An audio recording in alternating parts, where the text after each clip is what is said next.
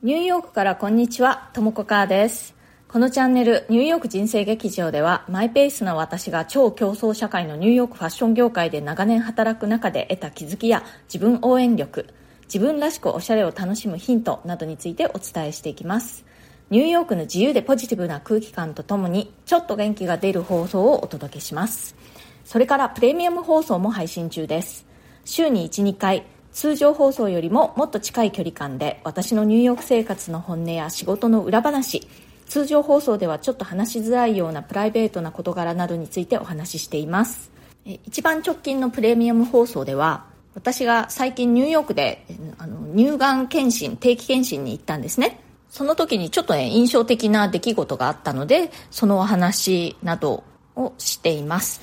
プレミアム放送では私のニューヨークでの生活がもっと身近にリアルに感じていただけるかなと思います。お申し込みは、ボイシーのウェブサイトからの方が、アプリからよりも金額的に断然お得になりますので、ウェブサイトの方からお申し込みください。お申し込みのリンクを最後のチャプターに貼っておきますので、そちらから飛んでいただくと、そのブラウザが開くと思います。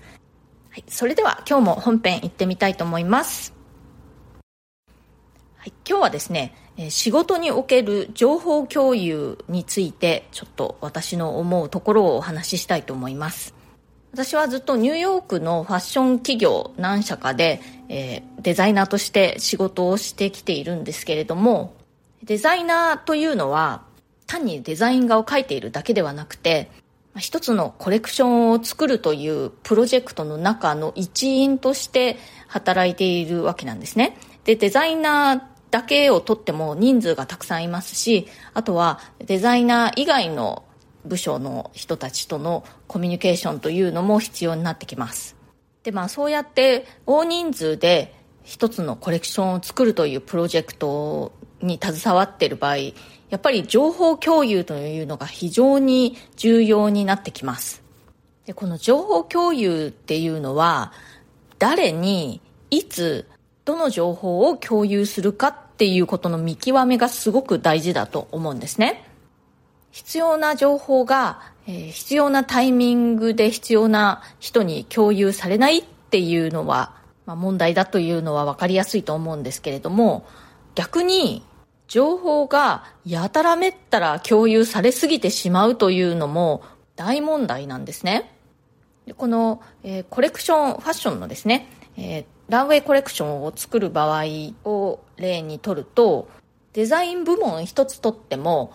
いろいろねそのあの洋服をデザインするチームとかカバンをデザインするチーム靴をデザインするチームジュエリーをデザインするチームとかそういうふうにこう分かれているわけなんですね。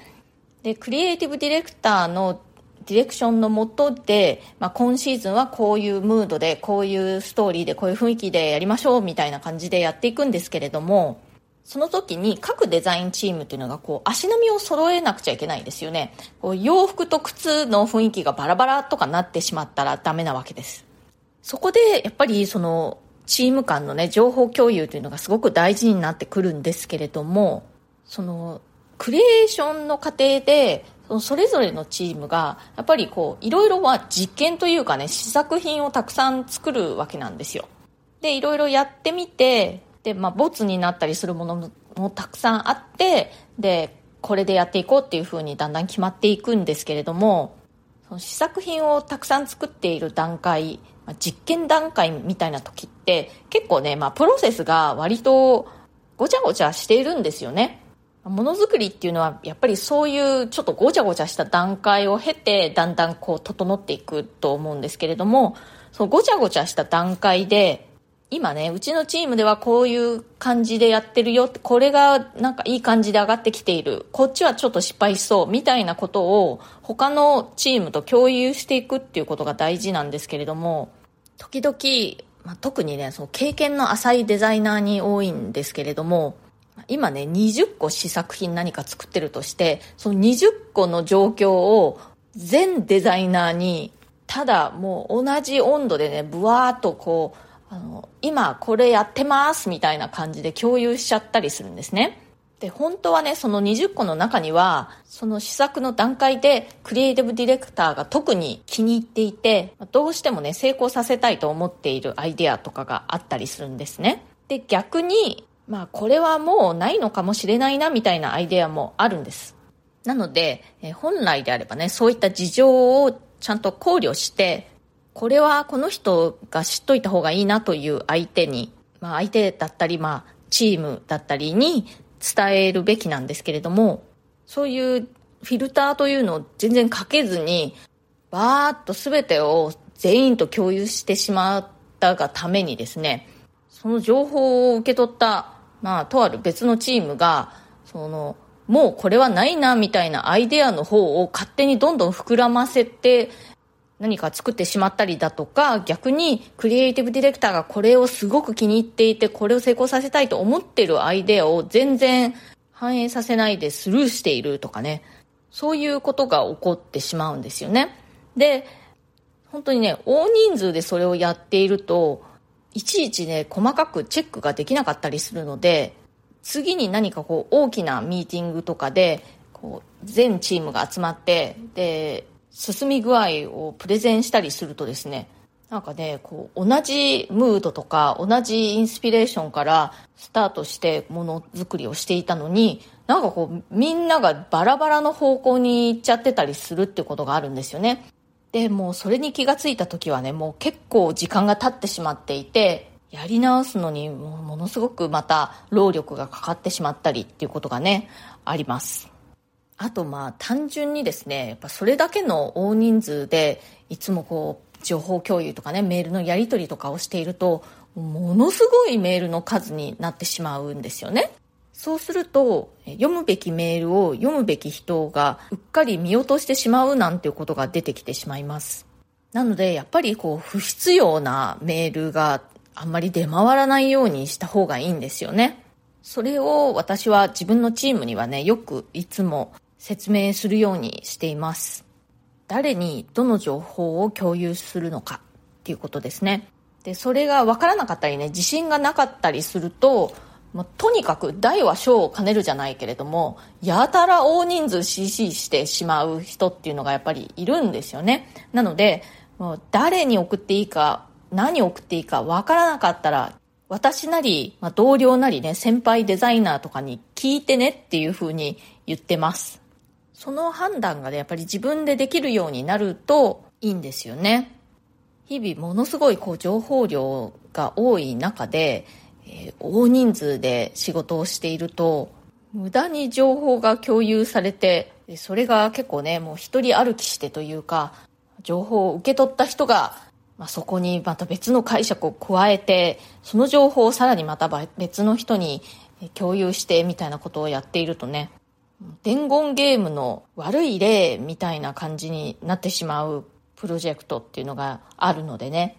無駄に情報を共有しすぎないっていうことがすごく大事だなと思っています。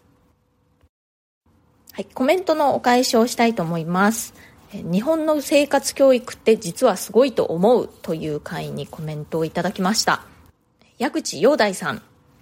日本人が教育だけでなく日本の良くない点に目を向けがちな昨今智子さんが物理的にも日本から遠く離れて俯瞰で見て感じられていることに大いに納得し日本捨てたもんじゃないぞと応援されているような気持ちになりました。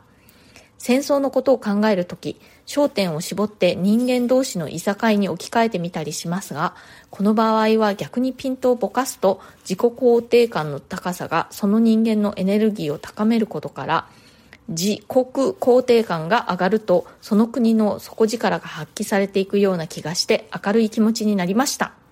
はい矢口洋大さん、えー、コメントありがとうございます。そうなんですよね。あの日本にいた頃は当たり前だと思ってたことが海外で暮らすようになると実は結構すごいことなんだなっていうことにね気づくことが多々あります。私本当にこの放送の中でも言ってたんですけれども日本人のそういう生活能力みたいなのってねすごく高いなと思うんですよね、ま、日常生活能力というか自分の身の回りを自分で整える能力、まあ、家事の能力と言ってもいいかな本当にちょっとしたことですよ。家の掃除ができるとか、取れた洋服のボタンね、自分でつけるとか、まあ日本人でもね、あのみんながみんなできるとは限らないとは思うんですけれども、それでも平均的にアメリカ人よりはそういったことが上手だなと思いますね。アメリカ人本当にね、あの自分でボタン付けとかできないとか普通ですよ。